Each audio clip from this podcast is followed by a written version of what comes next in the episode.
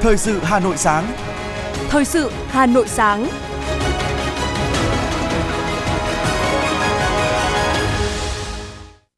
Kính chào quý vị và các bạn. Quý vị và các bạn đang theo dõi chương trình Thời sự sáng nay thứ năm ngày mùng 2 tháng 11 năm 2023. Chương trình có những nội dung chính sau đây.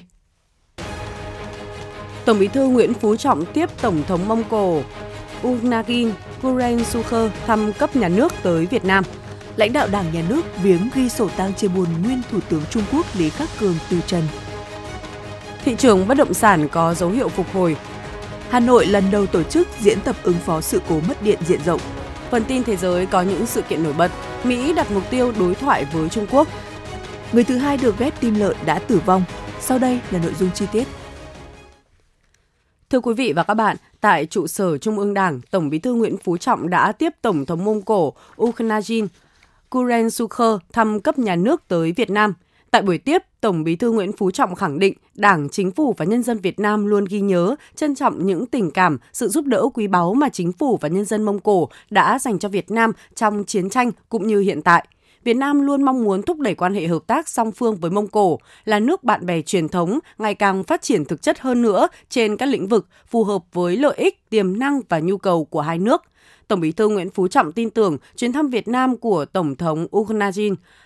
Kuren Sukher sẽ góp phần đẩy mạnh hơn nữa quan hệ hữu nghị truyền thống giữa hai nước, đặc biệt trong bối cảnh hai nước đang cùng hướng tới kỷ niệm 70 năm thiết lập quan hệ ngoại giao Việt Nam Mông Cổ vào năm 2024. Tổng thống Mông Cổ Kuren Sukher chúc mừng những thành tựu to lớn có ý nghĩa lịch sử mà Đảng, Nhà nước và nhân dân Việt Nam đã giành được trong gần 40 năm đổi mới và xây dựng chủ nghĩa xã hội tin tưởng dưới sự lãnh đạo kiên cường của Trung ương Đảng Cộng sản Việt Nam do Tổng Bí thư Nguyễn Phú Trọng đứng đầu, Việt Nam sẽ thực hiện thắng lợi nghị quyết đại hội lần thứ 13 của Đảng, hoàn thành các mục tiêu phấn đấu đến năm 2030 và năm 2045. Bày tỏ nhất trí cao với những ý kiến của Tổng Bí thư Nguyễn Phú Trọng về các biện pháp lớn nhằm thúc đẩy quan hệ hai nước đi vào chiều sâu trong thời gian tới. Tổng thống Kuren Sukher nhấn mạnh mong muốn sẽ cùng Việt Nam đưa quan hệ hai nước lên tầm cao mới. Thưa quý vị và các bạn, để bày tỏ niềm thương tiếc và chia buồn về việc đồng chí Lý Khắc Cường, nguyên ủy viên thường vụ Bộ Chính trị Trung ương Đảng Cộng sản Trung Quốc, nguyên Thủ tướng Quốc vụ Viện nước Cộng hòa Nhân dân Trung Hoa từ trần, đồng chí Phạm Minh Chính, ủy viên Bộ Chính trị, Thủ tướng Chính phủ đã dẫn đầu đoàn đại biểu Đảng, Nhà nước, Chính phủ, Quốc hội, Mặt trận Tổ quốc Việt Nam đến viếng và ghi sổ tang chia buồn tại Đại sứ quán Trung Quốc tại Việt Nam. Thủ tướng Phạm Minh Chính đã chuyển lời chia buồn sâu sắc của Tổng Bí thư Nguyễn Phú Trọng, Chủ tịch nước Võ Văn Thưởng, Chủ tịch Quốc hội Vương Đình Huệ và các đồng chí lãnh đạo Việt Nam đến Tổng Bí thư, Chủ tịch Trung Quốc Tập Cận Bình, Thủ tướng Quốc vụ viện Lý Cường, Ủy viên trưởng Ủy ban Thường vụ Đại hội đại biểu nhân dân toàn quốc Triệu Lạc Tế, các đồng chí lãnh đạo Trung Quốc và gia quyến đồng chí Lý Khắc Cường. Thủ tướng Phạm Minh Chính khẳng định, Đảng, Nhà nước và nhân dân Việt Nam trân trọng những tâm huyết, tình cảm và đóng góp tích cực của đồng chí Lý Khắc Cường đối với quan hệ hai đảng, hai nước và nhân dân hai nước Việt Nam Trung Quốc. Đại sứ Trung Quốc Hùng Ba cảm ơn Tổng Bí thư Nguyễn Phú Trọng, Chủ tịch nước Võ Văn thường, Thủ tướng Chính phủ Phạm Minh Chính, Chủ tịch Quốc hội Vương Đình Huệ đã có điện chia buồn và Thủ tướng Phạm Minh Chính đã dẫn đầu đoàn đại biểu Đảng, Nhà nước, Chính phủ, Quốc hội, Mặt trận Tổ quốc Việt Nam đến viếng và ghi sổ tang, khẳng định Đảng, Chính phủ và nhân dân Trung Quốc sẵn sàng đẩy mạnh hơn nữa quan hệ hữu nghị, đối tác hợp tác chiến lược toàn diện Việt Nam Trung Quốc.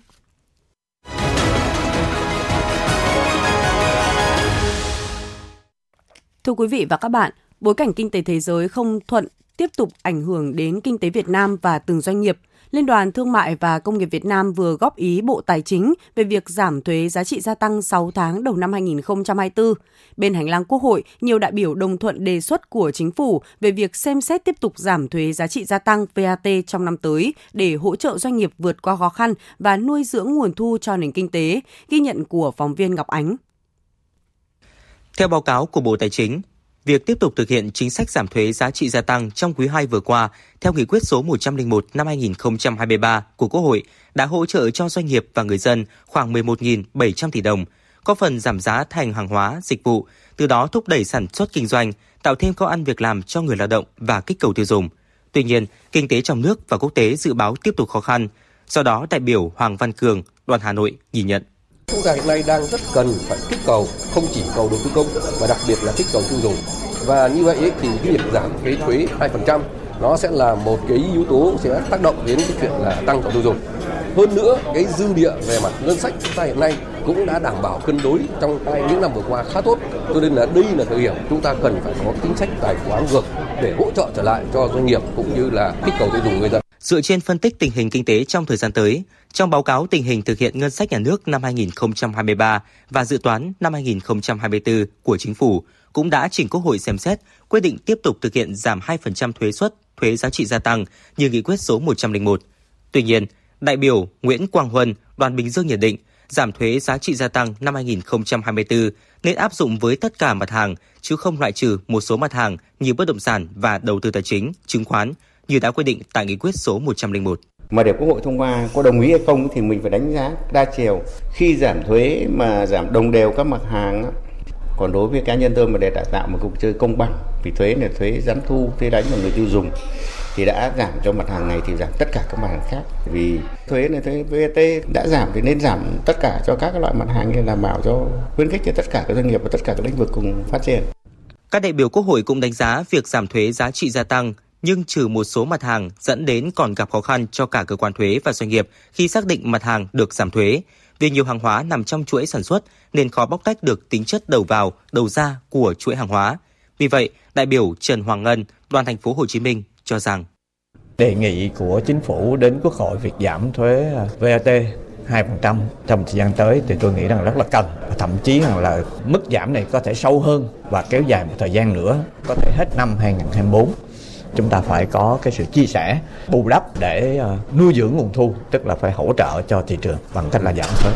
tôi nghĩ rằng là để thuận lợi cho việc triển khai thì nên ờ, ban hành việc giảm VAT cho tất cả các mặt hàng thì đó là cách mà triển khai đơn giản nhất để luật nó đi vào thực tiễn cuộc sống theo tính toán của Bộ Tài chính, việc thực hiện chính sách giảm thuế giá trị gia tăng 2% trong 6 tháng đầu năm 2024 dự kiến sẽ giảm thu ngân sách khoảng 25.000 tỷ đồng.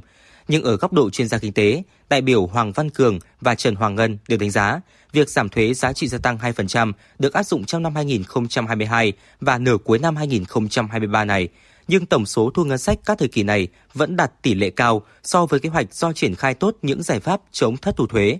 Đồng thời, trần nợ công hiện nay vẫn ở mức khả quan so với yêu cầu của Quốc hội – đó là những dư địa tích cực về nguồn lực tài khóa để chúng ta có thể tiếp tục chính sách giảm thuế giá trị gia tăng với tỷ lệ mạnh hơn và dài hơn, chứ không chỉ duy trì ở mức 2% trong 6 tháng đầu năm 2024 và vẫn loại trừ một số mặt hàng như nghị quyết số 101.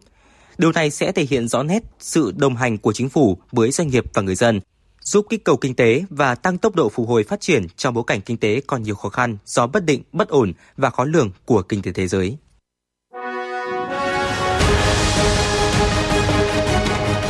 Thời sự Hà Nội, nhanh, chính xác, tương tác cao. Thời sự Hà Nội, nhanh, chính xác, tương tác cao.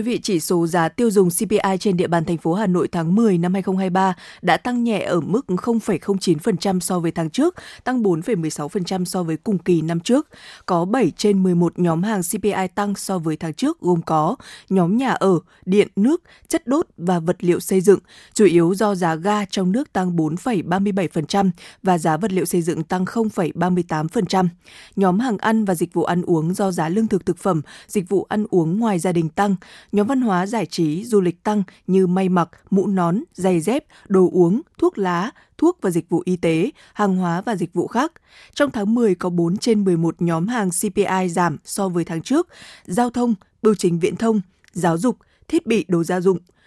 Bình quân 10 tháng năm 2023, CPI tăng 1,51% so với bình quân của cùng kỳ năm trước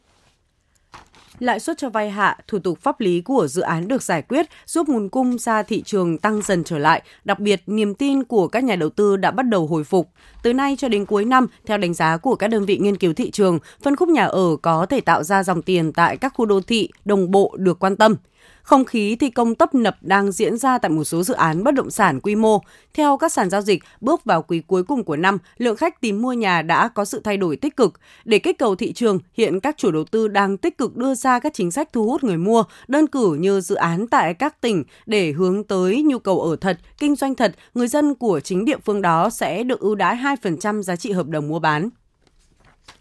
Theo báo cáo của Tập đoàn Điện lực Việt Nam EVN, chi phí sản xuất và mua điện tuy đã giảm so với năm trước nhưng hiện vẫn ở mức cao, nhất là giá nhiên liệu đầu vào như than nhập khẩu tăng bình quân hơn 2 lần, giá dầu tăng 1,4 lần so với trước năm 2021. Theo EVN, do ảnh hưởng của biến đổi khí hậu và hiện tượng El Nino nên tình hình thủy văn không thuận lợi, nước về các hồ thủy điện rất thấp, đặc biệt tại khu vực miền Bắc vào thời kỳ cuối mùa khô vừa qua. Do vậy, ước tính cả năm nay, sản lượng nguồn phát điện giá thấp giảm khiến phải tăng nguồn phát điện giá cao so với phương án kế hoạch năm đã được Bộ Công Thương duyệt trước đó. Để đáp ứng nhu cầu tiêu dùng nông sản của người dân dịp Tết Nguyên đán Giáp Thìn 2024, ngành nông nghiệp Hà Nội và các địa phương đang tăng tốc sản xuất vụ đông, đẩy mạnh kết nối lưu thông hàng hóa. Đến thời điểm này, các địa phương đều bám sát khung thời vụ, gieo trồng được hơn 19.500 ha cây rau màu vụ đông, đạt 68,7% kế hoạch. Vụ đông là vụ gieo trồng chính của thành phố Hà Nội, thời điểm tiêu thụ nông sản cao nhất trong năm. Năm nay, Hà Nội phấn đấu gieo trồng khoảng 28.512 ha cây vụ đông, chủ yếu là các loại giống mới ngắn ngày. Cuối năm, nhất là dịp Tết Nguyên đán, thời điểm nhu cầu về nông sản, thực phẩm của người dân tăng cao nên thành phố Hà Nội đã thúc đẩy sản xuất vụ đông đối với cây trồng ngắn ngày để tận dụng lợi thế từ thị trường, tạo đà tăng trưởng. Điều quan trọng, việc gia tăng sản xuất, chủ động gieo trồng cây giống theo nhu cầu thị trường trong những tháng cuối năm sẽ tạo đột phá cho tăng trưởng của ngành nông nghiệp, đồng thời bảo đảm nguồn cung nông sản, thực phẩm cho người dân thủ đô.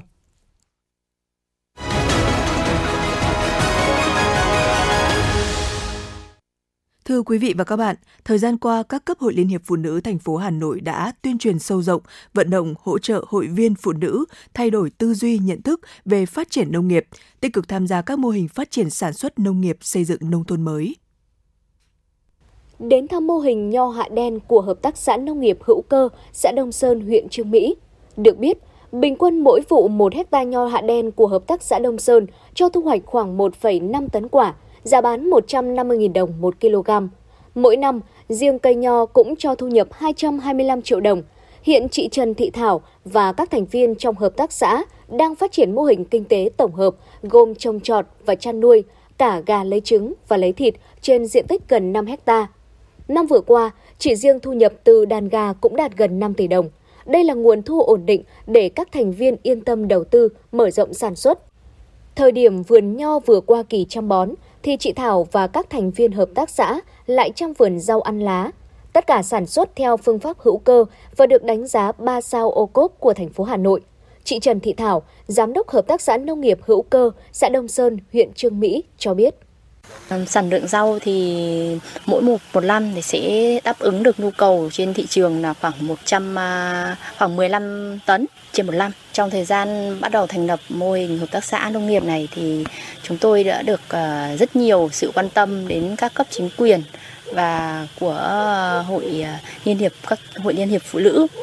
đã tạo điều kiện cho đi à, học hỏi và để à, tham quan các mô hình tôi đã học hỏi được rất nhiều các kiến thức kinh doanh, phát triển kinh tế. Với mô hình của chị Quách Thị Hoàn ở huyện Sóc Sơn, từ chỗ là hộ nghèo, được sự động viên giúp đỡ của các cấp hội phụ nữ, chị đã mạnh dạn gom và thuê 16 hecta đất của nhân dân để thành lập hợp tác xã. Đến nay, hợp tác xã Xuân Hoa của chị Hoàn đã tạo việc làm cho các thành viên và người lao động quanh vùng, thu nhập từ 4 triệu đồng trở lên. Chị Quách Thị Hoàn, giám đốc hợp tác xã Xuân Hoa, xã Đông Xuân, huyện Sóc Sơn cho biết. Ờ, gia đình nhà tôi là thoát nghèo từ năm 2019 trở đi là thu hoạch là ổn định. Trước tiên là tôi lấy ngắn nuôi dài. Chúng tôi không có vốn. Đấy, vốn thì đi vay thì nó cũng rất hạn hẹp. Trước tiên là được cái nguồn đất để mình ổn định. Cố gắng động viên dân cho tầm từ 8 đến 16 năm. Nhưng mà Ờ, trả dân 6 năm một lần để mình lấy cái đất này mình cải tạo đã đưa vào cuộc sống là phải ổn định có nghĩa là an cư mới lập nghiệp được. Doanh thu của hợp tác xã thì nó đạt ừ, tầm 180 triệu, 200 nhưng mà năm nay cố gắng là phải đạt tầm 3 lần 500. Tính đến nay, các cấp hội phụ nữ thành phố đã hỗ trợ thành lập 24 hợp tác xã, 30 tổ hợp tác, 89 tổ liên kết do phụ nữ tham gia quản lý, điều hành ứng dụng khoa học công nghệ trong phát triển sản xuất, đẩy mạnh ứng dụng công nghệ thông tin để phát triển thương mại điện tử nhằm hỗ trợ quảng bá, giới thiệu sản phẩm, đẩy mạnh tiêu thụ các sản phẩm. Các cấp hội cũng đã tín chấp cho vay vốn từ các chương trình hơn 8.300 tỷ đồng giúp phụ nữ phát triển kinh tế, 141 điểm phân phối thực phẩm sạch có sự tham gia của hội. Không chỉ tập trung phát triển sản xuất nông nghiệp, những năm qua Hội Liên hiệp Phụ nữ thành phố Hà Nội đã tập trung tuyên truyền, vận động phụ nữ tham gia xây dựng hạ tầng kỹ thuật, giao thông nông thôn như hiến đất làm đường, lắp đặt thiết bị chiếu sáng, bê tông hóa đường nội đồng.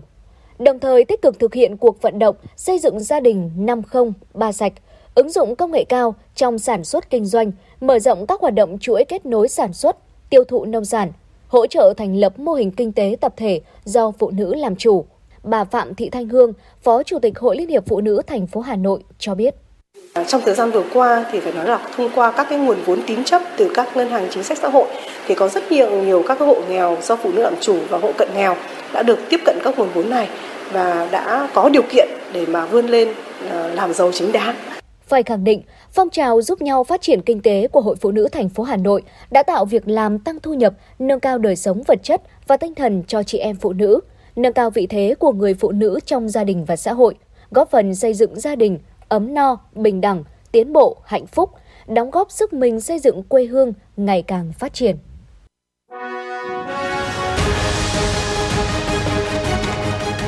FM 90 cập nhật trên mọi cung đường. FM 90 cập nhật trên mọi cung đường.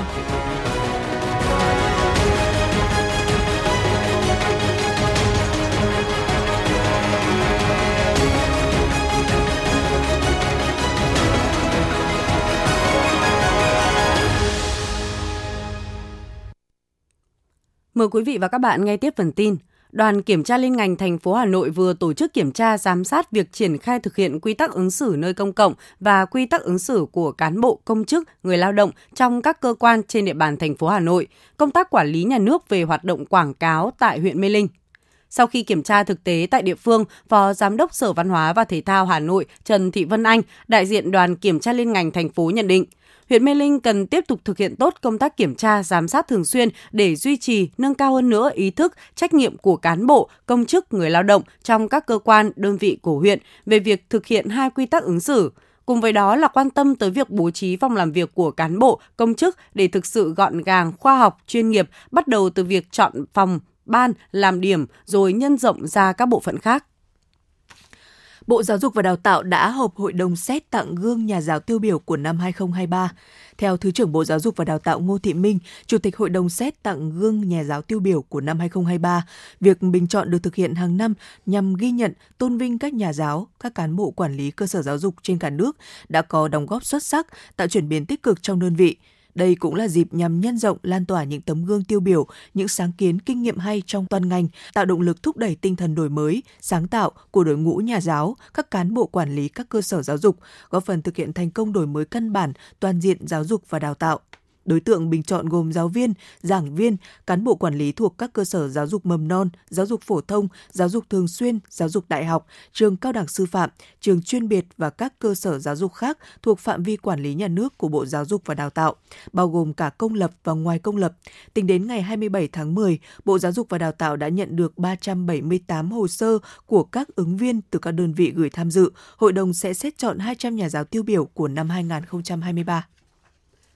Trường Đại học Mở Hà Nội vừa tổ chức hội thảo khoa học quốc gia với chủ đề vai trò của giáo dục mở trong xây dựng xã hội học tập ở Việt Nam. Thống nhất mục đích của giáo dục mở là mở rộng sự tiếp cận, đáp ứng nhu cầu học tập suốt đời của người dân. Tại hội thảo, các nhà khoa học, chuyên gia, nhà giáo đã thảo luận, chia sẻ những giải pháp để thúc đẩy giáo dục mở. Đơn cử như việc xây dựng, ban hành các chính sách ưu tiên trong việc rút ngắn các khoảng cách giữa các vùng miền, giữa các tầng lớp dân cư – Ý kiến của các chuyên gia nhà khoa học tại hội thảo còn tập trung thảo luận, phân tích mối quan hệ giữa chuyển đổi số và giáo dục mở, xác định những bất cập khoảng cách giữa chính sách và thực tế triển khai, đồng thời đề xuất các giải pháp phát triển giáo dục mở, phục vụ nhu cầu học tập suốt đời và phát triển xã hội học tập ở Việt Nam.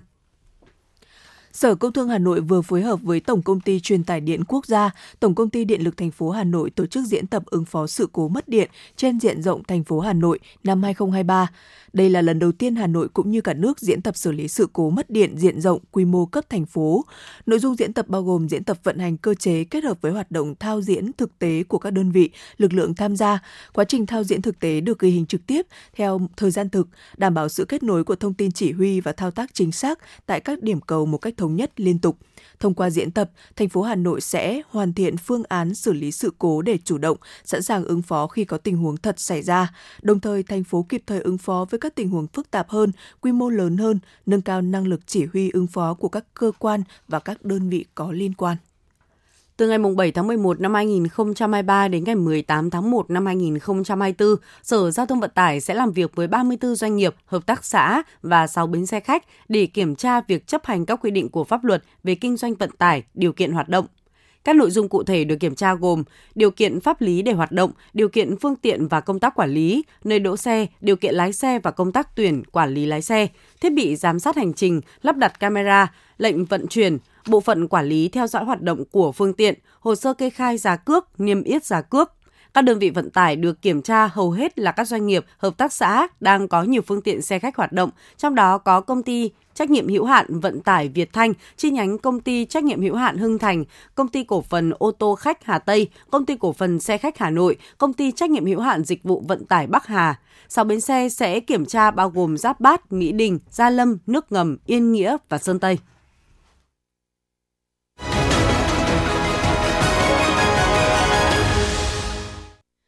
Xin chuyển sang với những thông tin thế giới. Nhà Trắng vừa xác nhận Tổng thống Mỹ Joe Biden dự kiến sẽ có cuộc hội đàm với Chủ tịch Trung Quốc Tập Cận Bình bên lề hội nghị cấp cao Diễn đàn Hợp tác Kinh tế châu Á-Thái Bình Dương tại San Francisco trong tháng 11 này. Để cập cuộc gặp giữa lãnh đạo hai bên nền kinh tế lớn nhất thế giới, thư ký báo chí Nhà Trắng cho biết rằng Washington đang hướng tới một cuộc đối thoại mang tính xây dựng với Bắc Kinh. Sau khi Ngân hàng Trung ương Nhật Bản công bố kết quả cuộc họp chính sách với sự thay đổi trong quản lý lãi suất dài hạn, thị trường ngoại hối đã ngay lập tức có phản ứng. Đồng yên giảm giá sâu với xu hướng bán đồng yên mua đồng đô la Mỹ tăng mạnh khi triển vọng chênh lệch lãi suất giữa Mỹ và Nhật Bản ngày càng rõ ràng. Trong phiên giao dịch trên thị trường ngoại hối Tokyo vào ngày 1 tháng 11, đồng yên đã giảm xuống mức 151 yên đổi 1 đô la Mỹ, mức thấp nhất của đồng yên kể từ tháng 10 năm ngoái. Chính phủ Indonesia đã khởi xướng điều tra đối với các sản phẩm dệt may nhập khẩu nhằm bảo vệ ngành công nghiệp trong nước trước các sản phẩm ngoại nhập. Các sản phẩm bị điều tra bao gồm vải dệt thoi bằng bông, sợi phi lam nhân tạo, chỉ khâu bằng bông, sợi bông và vải dệt từ sợi phi lam nhân tạo.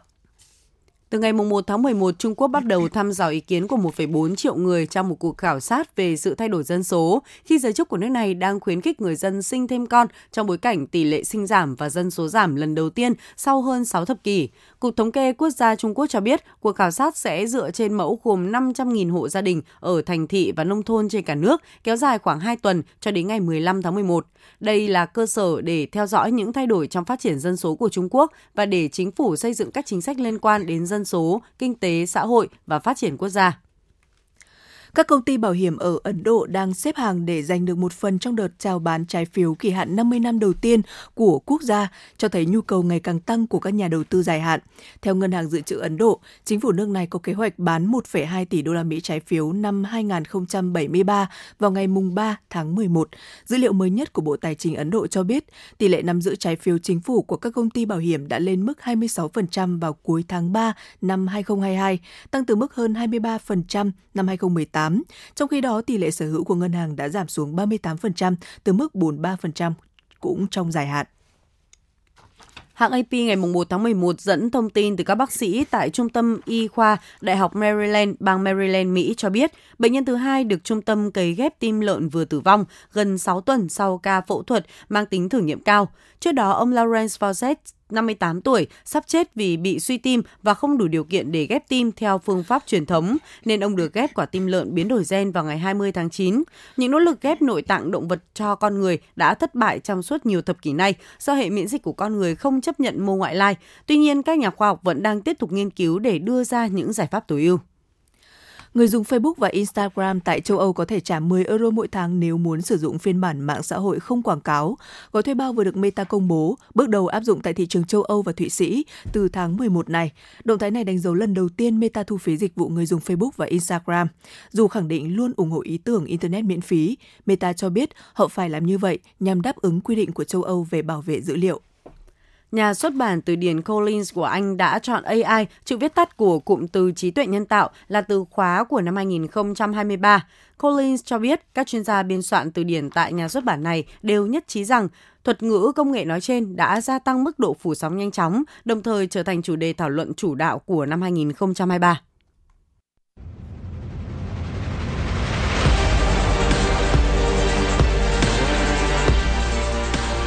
Bản tin thể thao Bản tin thể thao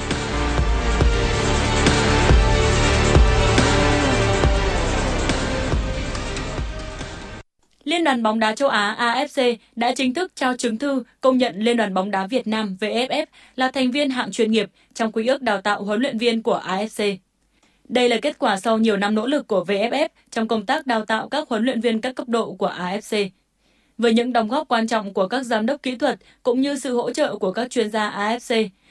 Trước khi được công nhận là thành viên hạng chuyên nghiệp của AFC, VFF đã đạt tiêu chuẩn thành viên hạng A của AFC từ năm 2021 và được quyền tự tổ chức các khóa đào tạo chứng chỉ AFC A, B, C. Việc trở thành thành viên hạng chuyên nghiệp, hạng cao nhất trong quy ước huấn luyện viên của AFC, đồng nghĩa Liên đoàn bóng đá Việt Nam có thể độc lập tổ chức các khóa đào tạo huấn luyện viên tất cả các cấp độ, từ khóa bằng C cho đến khóa Pro, bằng cao nhất trong hệ thống đào tạo huấn luyện viên của AFC. Các chứng chỉ của khóa đào tạo huấn luyện viên do VFF tổ chức có giá trị tương đương trên toàn châu Á.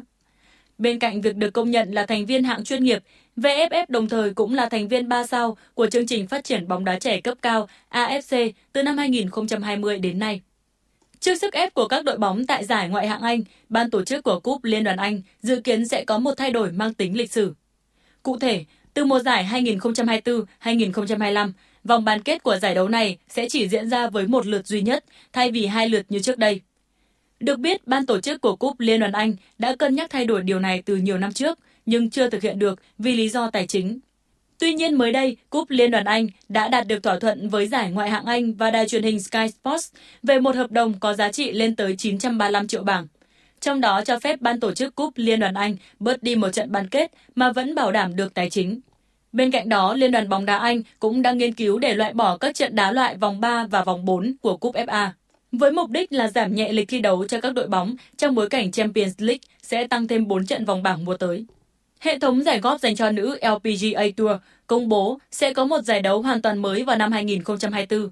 Giải đấu mới này mang tên FM Global Championship, được tổ chức trên sân golf Boston với quỹ thưởng lên đến 3,5 triệu đô la Mỹ. Theo đó, hợp đồng tài trợ cho giải Global Championship sẽ kéo dài 5 năm. Giải dự kiến diễn ra vào cuối tháng 8 đầu tháng 9 năm sau. Là một thành phố lớn ở Mỹ, Boston cũng vinh dự là điểm đến của nhiều sự kiện thể thao. Trong đó, Boston từng tổ chức 17 giải đấu trên hệ thống PGA Tour. Lần gần nhất là The Northern Trust 2020 với chiến thắng thuộc về Dustin Johnson. Tuy nhiên, đây sẽ là lần đầu tiên sau gần 30 năm kể từ khi LPGA Tour tổ chức một giải đấu ở Boston kể từ năm 1997. Cuối năm nay, LPGA Tour cũng có một giải đấu mới khác sẽ diễn ra vào tháng 12 là Grand Tunnel Invitational tại Tiburon Golf Club. Giải này thi đấu theo thể thức đồng đội, trong đó 16 golfer của PGA Tour kết hợp cùng với 16 golfer của LPGA Tour. Tiếp theo là những thông tin dự báo thời tiết ngày hôm nay, mùng 2 tháng 11. Khu vực trung tâm thành phố Hà Nội, mây thay đổi, đêm không mưa, ngày nắng, gió đông bắc cấp 2, nhiệt độ cao nhất từ 31 đến 33 độ C, thấp nhất từ 24 đến 26 độ C. Khu vực phía Bắc Hà Nội, mây thay đổi, đêm không mưa, ngày nắng, gió đông bắc cấp 2, nhiệt độ cao nhất từ 30 đến 32 độ, nhiệt độ thấp nhất từ 23 đến 25 độ. Khu vực phía Tây Hà Nội mây thay đổi, đêm không mưa, ngày nắng, gió đông bắc cấp 2, nhiệt độ cao nhất từ 30 đến 32 độ, nhiệt độ thấp nhất từ 22 đến 24 độ. Khu vực phía Nam Hà Nội mây thay đổi, đêm không mưa, ngày nắng, gió đông bắc cấp 2, nhiệt độ cao nhất từ 30 đến 32 độ, thấp nhất từ 23 đến 25 độ.